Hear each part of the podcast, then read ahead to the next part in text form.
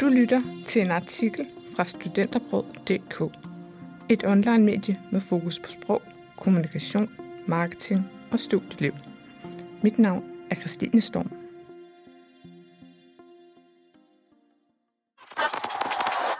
Hvor høflig er du? Vi kender de uskrevne regler for, hvordan vi taler sammen i Danmark. Men kan vi danskere virke uhøflige på andre? Og hvordan er vores omgangstone, hvis vi sammenligner os med vores naboer?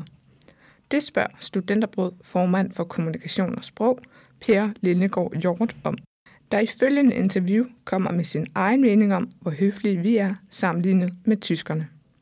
Formanden skulle først sætte ord på, hvad høfligt sprog er for ham, hvortil han sagde, For mig er høfligt sprog at tiltale den person, man er i dialog med, direkte. Og høfligt sprog er også et sprog, som ikke støder samtalepartneren, og med det mener jeg, at man eksempelvis undgår groft sprog, bandeord og deslige. Til spørgsmålet om, hvad brug af høfligt sprog gør ved ens opfattelse af afsenderen, svarede Per, at almindeligt høfligt sprog kan højne afsenderens troværdighed. Dog sagde han også, at overdrevet høfligt sprog kan have den modsatte effekt.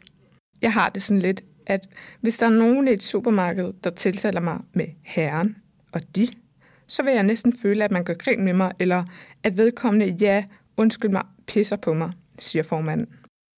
Når man taler med vigtige, indflydelsesrige personer, kan man godt komme til at tale ekstra høfligt, siger Per Lindegård Hjort.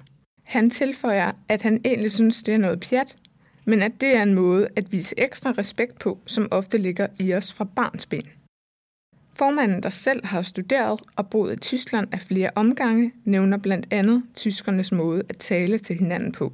Han understreger, at deres tiltaleformer, brugen af de i stedet for du, som udgangspunkt ikke signalerer høflighed. I stedet mener han, at der er stor forskel på graden af danskernes og tyskernes brug af bandeord, når de taler. Hvis vi sammenligner med tyskerne, så bruger de ikke nær så mange ukvemsord, som danskerne gør. Og så er det også rigtig bekvemt, når man tiltaler folk med sige, de, for man kan ikke være grov på samme måde, når man siger de til folk. Og det kan man jo meget nemmere på dansk. Man kan for eksempel sige din idiot på dansk, imens det lyder skørt, hvis man siger deres idiot. Per Lindegård Hjort nævner også tyskernes brug af bitte, den tyske pendant til det engelske please, som central i forhold til høflighed. På tysk siger man, Würdest du mir bitte die Butter reichen? Kunne du række mig smør, tak? Hvor man på dansk blot vil sige, stik mig lige smøret. I Danmark er der bydemåde, gør dit, gør dut, gør dat.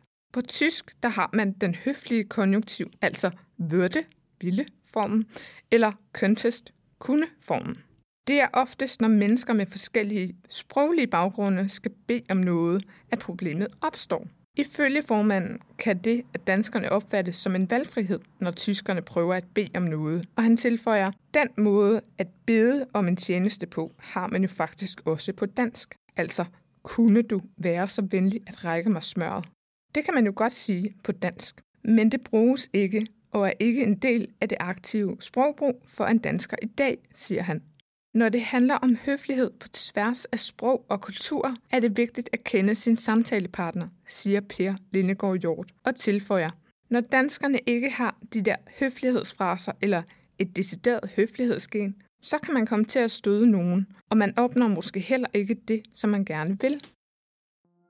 Du lyttede til en artikel fra studenterbrød.dk.